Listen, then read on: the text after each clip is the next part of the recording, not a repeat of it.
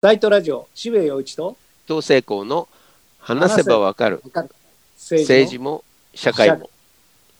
今日はビッグなゲストをお びっくりするよね、これ。クリエイターの伊藤聖子さんです。僕です。すいません。えー3.11から10年、福島モノローグという素晴らしい新しい本を出されまして、これについていろいろお伺いしようと思っております。はい。えー来ていただけて光栄です。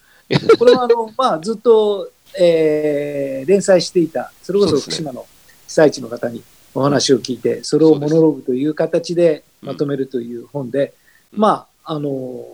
創造ラジオから一つの流れの中で作られていた本なんですけれども、うんこれは本当に素晴らしい作品で、伊藤さんすごいですね。嬉しいです、嬉しいです。もういや嬉しいですどの辺どの辺が素晴らしいのかというのをですね、えー伊藤さんの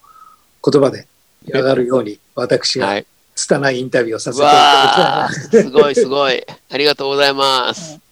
じゃあ、伊藤さんお呼びします。はい。それでは伊藤さんよろしくお願いします。よろしくお願いします。伊藤さん、知らないと思うけども、うん。前に俺インタビューしたことあるんで覚えてないでしょ。ええいつ、エロノーライフングの時に。ああ、なんかそんなような、うーん、でもうっすら、うっすらだな。俺、割と印象に残らないキャラなんで、あれかもしれない。いやいや、っていうか、ものすごく早い時段階で評価してたかもしれない。そうです。非常に評価して、私は。そうですよね、きっと。はいほとんどそんな人いなかったんだもん、ランキング ああの小説、最初。理解されてなかったから。最高だったから、という感じで、うん、2回目の記念すべき。いやー、すごいもう、それは光栄ですよ、いや、とんでもないですよ。とんでもないですよ。もう、あの、あまりにも身近な存在だったんで。でも、福島モノローグ、素晴らしいと思いますよ。で、この本が出た時に、やっぱり、うんあの、どうしても伊藤聖子をインタビューしたいな嬉しいです、嬉しいです。いや、本当にやっぱ、り、に今本当に必要とされてる本だと思うし、で逆に今だからこそ作れた本だと思うんですけれども、うん、まあ、ざっくり、はい。なぜ、はい100。万回聞かれてることですけれども、なぜ 書かれたかというところから始めたいと思います。うん、はい、わかりました。まあ、創造ラジオっていう作品があって、で、それとまあ、ある意味、ついになるものだと思うんですけれども、はい。こういう形のその、いわゆるインタビューモノローグというもので、えー一冊、まあ、連載していたんですよね。であのそうです、そうです。一冊まとめようと思ったのは、どうしてなの？一番最初に創造ラジオを書いた時には、まあよままとめて言っちゃうと、まあ、いわゆる非当事者が、当事者でもないのに、えー震災の問題を、まあ、書いちゃったと。えー震災のシーンをも中に出てくるような小説を、まあ、書いたと。でももちろん書いてる時ものすごい気を使って書いてるというか、自分がこの問題踏み込んでいいんだろうかとかっていうふうにも思ったけど、まあ、逆に誰も書けないんじゃないかと、まあ、その当事者には逆に書けないんじゃないかと思ったこともあり、まあ、最終的には世に問うたわけですよね。で、その時はもう本当に、えー比喩一つ、えー表現一つ、その、あの、変わってもいけないぐらいものすごく直して気をつけてセンシティブにやったんで、インタビューを全部受けないことにしたしたんですよ、当時。で、まあ、ね、ついついインタビューだと余計なこと言っちゃったりもするし、まとめる人の感覚で、えーちょっと踏み込みすぎちゃって、失礼なことになってしまうのは良くないなと思って、一番それが怖かったんで、まあ、それはずっと黙ってたんですね。ところが、東北で東北学院大学っていうところを中心として、まあ、向こうのそのミニコミメディアとか、あるいは河北新報とか、まあ、新聞社ですよね、そういう人たちがまとまって僕を呼ぶっていう機会があって、東北に呼ばれたら行かざるを得ないじゃんって思って、うんね、やっぱりどんなこと言われてももう仕方がないなと思って、もう行ったんですよ。で、その時にまあ向こうの人との,、まあ、あのつまりインタビューできる素地がこうできてきたんだけど、その時に思ったのか、すそこから3年た2年半ぐらい経って、文庫を出した時に思ったんだったか、ちょっとどっちだか忘れちゃったんだけど、とにかく書店は回ったんですよ、どっちにしろ。うんなぜならば東北の書店がものすごく創造ラジオっていうものをおプッシュしてくれてあの賞も取らないのに逆に積んでくれるっていうものすごいもう普通じゃないやり方をしてくれてたのは知ってたんであのでとにかく書店を回ってる時にうーんまあ創造ラジオって想定がこうアンテナの想定なんですけど、そこからもう発信してるっていう感じで、まあ、そういう、まあ、中身もそういう中身じゃないですか、まあ、ラジオの DJ が死んでるのに発信してるっていう。で、それが逆にそういうアンテナ、あるいはポップがこう立ってて、それもあのアンテナの形したポップとかを書店さんが出してくれてて、でそれ見たときに、あそうか、もう僕はこれ受信する番が来たんだっていう、うん発信はもう終わったと思って、発信もしちゃって、勝手なことしちゃった、でももうその分というか、それ以上にあの受信が始まると思って、まあ、その時すでに、まああのーなんだかよくわかんないけど、福島の奥の方まで、当時なんで行ったのかも覚えてないんだけど、NHK の若いディレクターと一緒にぐるぐるぐるぐる回って。そこがもうどこだかさえわからないような状態で、いろんな人に合わせてくれたりして、うん。えーそういったこともあったので、僕はあのーまあ、意識的にはまず東京新聞にいるとき、ちょうど違う仕事でいたときに、話を聞きに福島へっていうもうタイトルはもう決まってて、ももうそれはそのまんまもう、揺るぎようのないあのコンセプトじゃないですか、話を聞きに福島に行って、自分は書くつもりはないっていう意味だから、そういう連載やりたいんだけど、あのやらせてくれって、その場で急に言ったら、たまたまその日に、その東京新聞のその東京のビルビルの中に、えー福島支局の局長が来てる。っていう話になって、へそうーしかも局長っつったって一人しか支局にいないから一人なんですよ、坂本へー坂本さんっていういいおじさんなんですよ、これがまた。ええ本当血を這うような取材を酒を飲みながらこう組み交わしながらやっていくタイプの昔の分野ですよ。なるほど、なるほその人が来てくれてで僕がわーって熱を込めてもう僕は聞く番なんですって言ったら わかわかったやりましょうって言ってど。ええそれでもうすぐ話を聞きに福島へっていうー東京新聞で1年続いたかな。でもそれもやっぱり新聞だから結局僕が行って僕が話を聞いたらやっぱり僕を出さざるを得ないじゃないですか。はい。うんその時伊藤さんはこう答えましたとかって言わざるを得ないじゃないですか。はい僕はそう、それもやりたくなかったんですよ、本当にねなるほど、なるほど。うんで、たまあ、1年間やって、まあ、それはずっと何年でも続けるつもりだったけど、福島支局長が変わっちゃって、その人が東京に移ってきちゃって、うんでこれできないやってことになって、ですぐに、えー今度は文芸っていう川出消防新社の、まあ、創造ラジオの担当の人がもう編集長になってたから、えーこれこれこういうことをやってたんだけど、東京新聞で続けられなくなったから、とうとう文芸で完全なモノローグにしたいんだけど、僕の言葉を一言も、一文字も出したくないんだけどって言ったら、やりましょうって言ってくれて、それがまとまったのが今回の福島モノローグです。うん。あのやっぱり自分の言葉を出したくないっていうのは、どの辺が一番大きな理由うーん、なんか勝手に書いてる感じって嫌だなって、うーん、思ったのが一つと、なの、もう一つ、対談って意外に読みにくいんですよね。はい。うんでね、対談って売れないんですよ。なるほど、なるほど。うん。で、売れないっていうのは、売れないからやらないっていうよりは、売れないっていうことは、つまり呼びづらいっていううんえつまり人は A、B、A、B、A、B っていう対話を読むのが、あのー実はき苦労しちゃうんだと読むときに。ね。えーでそれをざっくりもう全部消してモノローグにすると、そのままつまり小説の一人称の語りになるから、つまりひすごくフィクションに近くなるんですよね。でこの実験は。そうなんです、そこなんですよ。そうなんです。フィクションに近いんですよ。そうなんですよ。た対談用で、結局や、この福島モノローグって伊藤聖子のある意味小説なんですよ。そうなんですよね。そう。で多分すすごく小説、うん、小説に近く見えちゃうわけでだけど僕がやってることって本当に、まあ、インタビューはももちろん自分は人に物聞くの好きだからず、まあ、やりますけどそうするとあの五所純子さんっていうもうすごく、まあ、才能のあるライターの人にお願いしてるんでもう23日でああでテンポ越しが上がってくるんですよ。でそうするとまあ僕のなんとなく文体も彼女は分かってるからそれに合わせてま句読点ももうすでに打ってあるっていう印象なのねだけどまあももちろんもっと細かくは僕のやり文体があるからそれに合わせてザザザザザって編集者の気持ちで1時間ぐらいでできちゃうんですようんあれ。うん。だけど多分他の作家だったら切っちゃうだろうなとか構成しちゃうだろうなとかいうところをなるべく構成しない、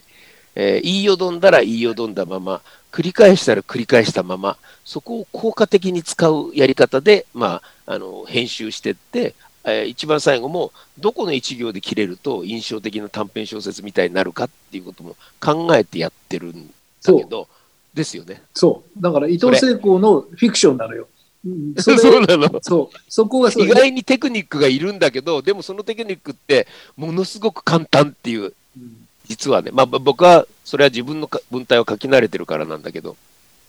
いや、実は僕、僕は、あの、たけし、北野武さんの単行本をもう何十年も出してるんだけども、あれは完全にこのモノローグ形式にしてる。だから、あの、そのなんというか、反射神経がすごくよく分かっていて、ああ、そうなんだ。で、まあ、その相手がたけしさんなんで、あまりにもそのたけしさんだから、たけしさんに見えるけども、でも、やっぱり、あ、これはフィクションを作ってるなっていう感触がどこかに自分の中であったんだけども、うん。この伊藤さんのこの福島モノローグは、それがものすごく強いというか、うん。あの、非常に伊藤さんの、まあ、気恥ずかしい表現ですが、うん。温かい目線と、すごく、なんというのかな、その相手を尊重する、えあー。そういう思いと、うん。でも、でも最終的には作家的に厳しく判断するっていう目線と、その3つがね、すごくバランスよく作られていて、ああ、いい本書いたな、伊藤ちゃんっていう感じがねー、嬉しいです、嬉しいです。しました。本当にそういう感じがする。でで、そのいい本が、実は時間をかけてないっていうことは、ものすごくコロンブスの卵じゃないですか？うん。ものすごくきちんと、ものすごく考えて、もうなんかいい、もう必死になってやるというよりは、その時のことを思い出して、あの人のトーンはこういうトーンだよな、あの人はこんなこと言わないもんな、ばあの誤解されちゃいけないよな、あの人がって思いながら寄り添って、すると、まあ、なんていうのかな、職人が結構いい年して何十年も文章を書いてきた職人さんが一はけちょちょっと塗って終わりみたいなでもその本が人に伝わるっていうことが自分にとっては悔しくもあり、うんえー面白くもありっていう体験なんですよねこの本は。でもやっぱりこれは一等成功だからそうやってある程度の短い時間で作れたんですよ。でそれはなぜかっていうと、うん伊藤聖光はこの福島についてもう何年もの間ずーっと向き合ってきた。そしてこの前に創造ラジオで俺は本当に書いていいんだろうか書いていいんだろうかっていう思いをまあそこで相当自分と厳しく向き合ったと思うんだよね。はい自分と福島との関わりを。でそこでもう筋トレを完全にしたわけ。なるほど。そうか。創造ラジオの前に福島モノローグ書いたら書けなかった。と思う。ああそうか順番違ってたらね。そうだからあのここで発言なさってる方の言葉に負けたと。うーん。だからこ今回は違うんだよね。もううん筋トレが来てるからそうん。のその福島の方と向き合うというそういう場面にちゃんと、まあなんていうかレースに出られるっていう。そうだ。より寄り添って走っていけるってことそうですよね。という感搬じが送できるんだよね。そうだからそこでのそのなんというかモノローグを自分の責任を置いて作れるっていう自信が伊藤さんの中にあるからできたんだなっていうのはすごくある。これ最初にだって今想像してみればこれうん何にもないところで自分は福島に向き合いたい。じゃあうん福島の人たちと話を聞きましょうって。うんこれできない。できないね。確かにね。できない。だから逆に、いわゆる普通の作家みたいに構成しちゃうかもね。自分の色で染めちゃうかもね。怖いから。だから、いろんな、まあ、こういう言い方はドキュメンタリー書いてる人に対して失礼かもしれないけれども、いわゆるノンフィクションとしてのうん作家的な言い訳を入れないと、うんもう持ちこたえられないというか、気持ちが支えられないと思う。そうか。確かにそうかもしれないです。で、伊まあ藤さんの場合は、うんそのちゃんとソドラジオあって、はい。で、まあ、本があるし、そこと向き合った時間、福島と向き合った時間があるからこそっていう感じが非常にしまうす。でなるほど。まあ、なね、だから、その、東京新聞に行く前のその NHK のものっていうね、ななぜかよくわからないけどやってたっていうことが、まあ、あって、しかも、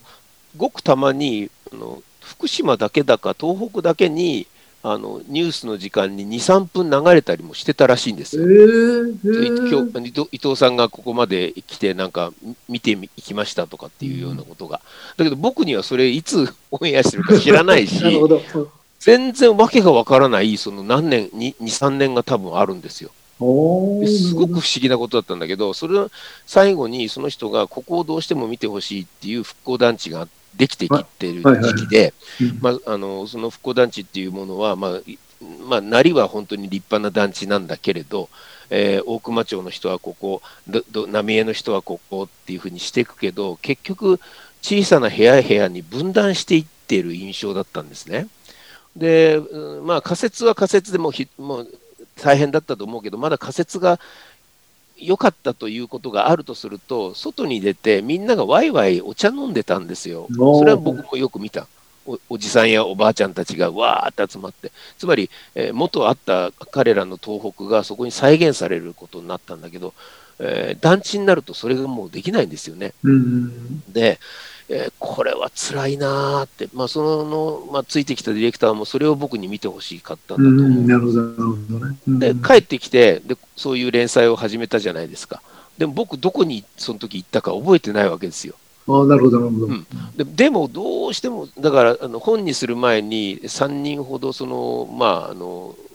連載してないところの人たちを、えっと、にインタビューさせてくれっていう、それをあの足して本にしたいからっていうふうに言って、でそういう団地に僕行ったんだけど、んどこか覚えてないんだよなって言ってたら、うんたまたまその、まあ、知的障害のある人たちのアートってあるじゃないですか。はいはいはい。うん、そういう、まあ、あの展覧会があって、僕もトークでそれ出たんですよね、渋谷にそういうあのイベントがあって。そしたらそこに出てた浅田渉君っていう、そういうまあボランティアの活動をしてる面白い人がいて、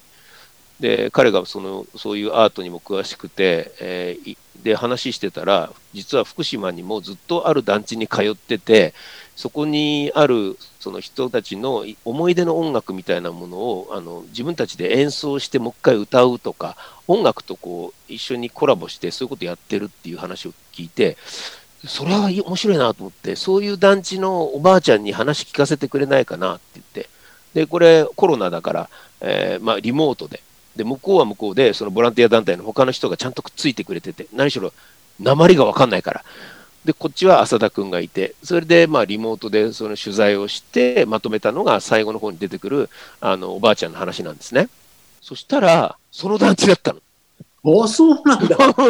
僕名前聞いても分かんないからずっとおばあちゃんと話してその向こうにいるボランティアの人たちとも話しててなんかおかしいなと思ったらいや伊藤さんはいらっしゃってましたよってその向こうのボランティアが言い出してだからなんかもうね自分の力を何にも使ってないこの本は。もうもうなんか流れで、流れで僕がもうやらざるを得ないことをただただやったっていう、そういうイメージですね。あの、今この福島モノローグっていう本が出る意味っていうのを、まあうん。毎回毎回その一つのインタビューを読むために感じるのは、はい。やはりその震災が起きて、で、はい。その時の状況のドキュメントっていうのがたくさんあって、うんうんという感じなんですよね。で、で、そして今があるみたいな、はい。その、なんかすごくこう、映画的にものを見てしまうんですけれども、うん。その、わかりやすい物語として、うん。ところがこの福島モノローグがずーっと震災が起きてからのその10年間がずーっと時系列的につながっていて、うんうんやっぱり365日の次には366日があるんですよっていうのがすごくリアルに伝わっていて、震災の時があって今があるんじゃないですよってう。んうんいう、そのすごくリアルな時系列をすごく感じられていて、うん。で、しかも、まあ、読んでるとね、やっぱり自分はそういう映画的なものに慣れちゃってるせいなのか、うんハッピーエンドを期待するんですよ、終わりが。ああ、なるほど、なるほど。うんこれでみんな幸せになりましたって、やっぱならないんですよね。それぞれの今は苦い。やっぱりうん結局、まあ、山形に行かれて、で、いろいろあって、でも結局、福島にいろんなことがあって戻られたうんお母さんが、うん。やっぱりその福島でものすごく幸せではなくて、やっぱりそこにはそこの厳しい現実があって、うん。で、そこで暮らしていますよっていう、まあそうだよね、自分の日常に即して、そんななんか期待するようなハッピーエンドはないよね。コミュニティラジオをすごくやって、あのコミュニティラジオですごく僕印象的だったのは、うん。あの、ディレクターの方が大きく変わったのは、うん。その、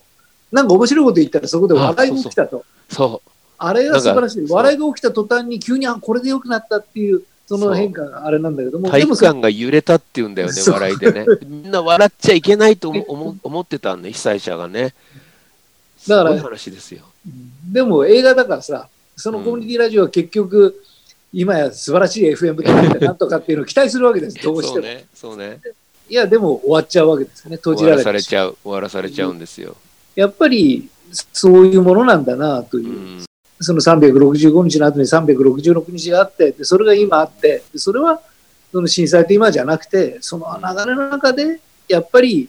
引き受けてる日常っていうのはうん。全て10割重くてうん。やっぱり苦い日常であるっていうそのやっぱり伊藤さんの引き受け方とそれをまあそう事実だから書かざるを得ないんでしょうけれどもでもそういうものをこうずっと並べていってうん。一つの今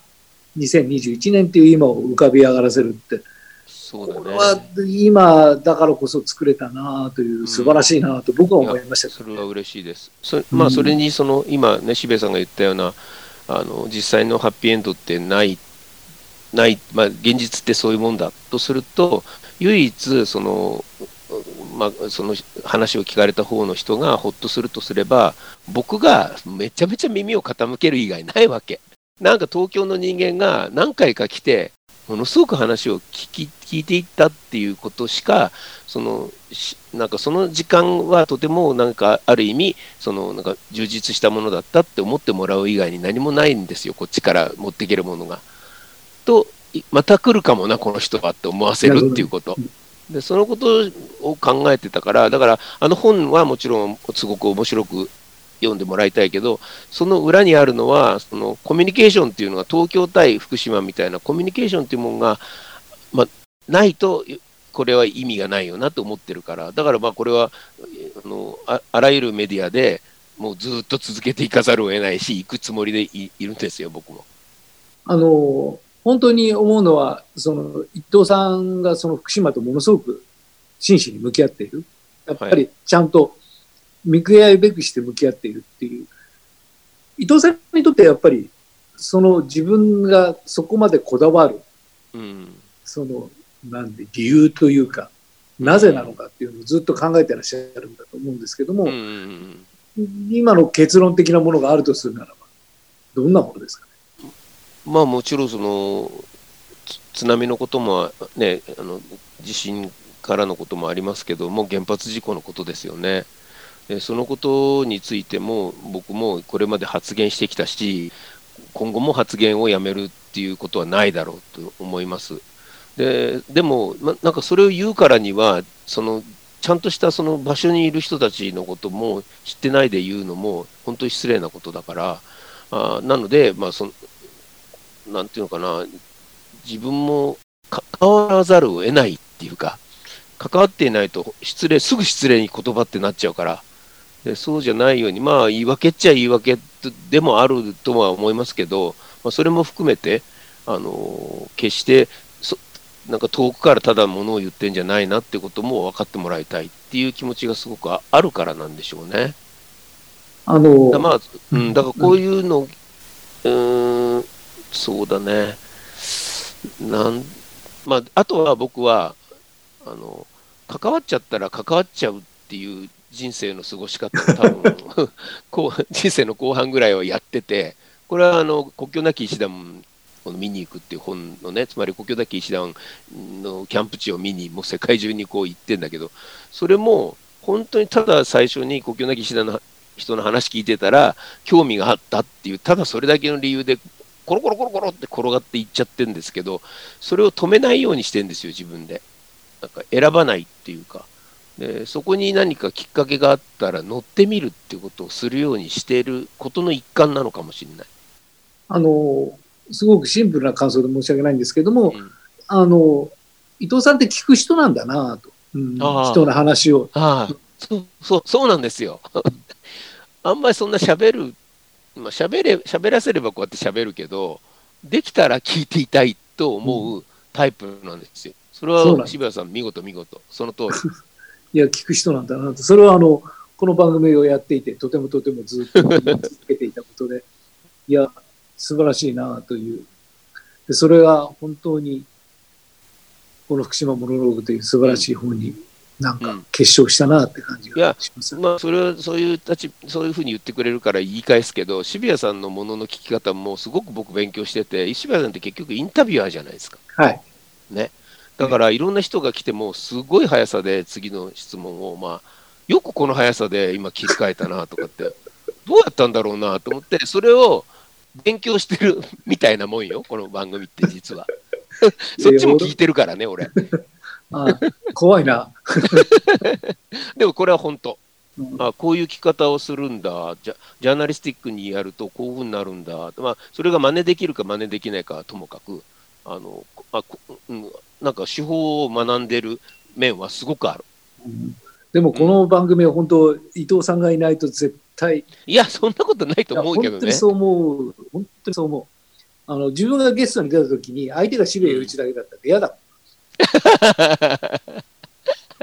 まあね、行き詰まるよね。ににって行き詰まるか場合もあるよ。でも、だからこそ僕は聞きやすいんじゃないかっていう、渋谷さんにも言ったことあるけど、3人いらないんじゃないのとかって、いやそんなことないんだって 言うから仕方なく恥ずかしながらいますけど、そういうことを言わないで、うん、